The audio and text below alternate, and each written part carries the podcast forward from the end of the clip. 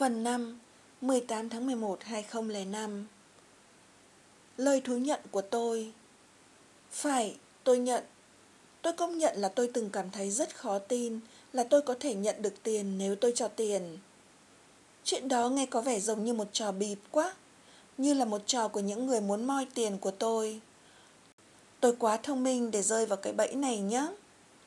Tôi quyết định là tôi sẽ không cho tiền, nhưng thay vào đó tôi sẽ cho sách của tôi.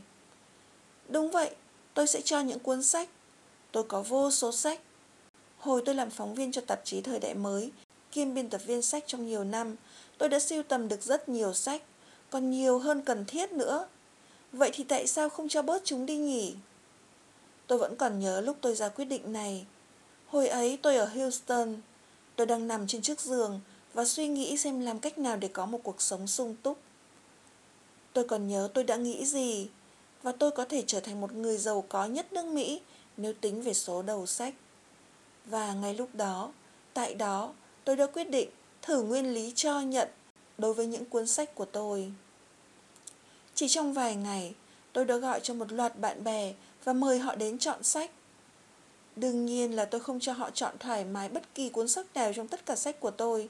Tôi chỉ lôi ra một số cuốn và cho họ cuốn nào họ thích trong số đó thôi.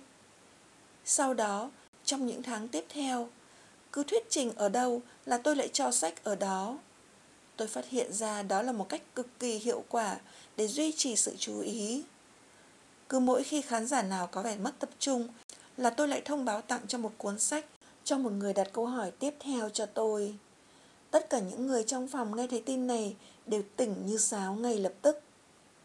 Và khi tôi chuyển đến thành phố mà hiện nay tôi đang sống, tôi đã có một kho sách lên tới 25 thùng trong gara của tôi. Tôi mở tiệc tân ra và mời mọi người đến chơi. Tôi nói với họ là trước khi ra về, mỗi người có thể vào kho sách của tôi và chọn cho mình bất cứ cuốn nào họ muốn. Không một ai từ chối cả. Một người còn lấy nhiều đến mức phải mượn xe kéo để chuyển đống sách ra ô tô.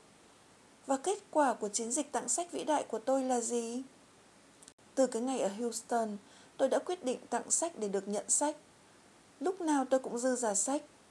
Hiện nay, tôi sở hữu một trong những bộ siêu tập sách lớn nhất thế giới về đề tài tiếp thị và một bộ siêu tập sách về lĩnh vực siêu hình học.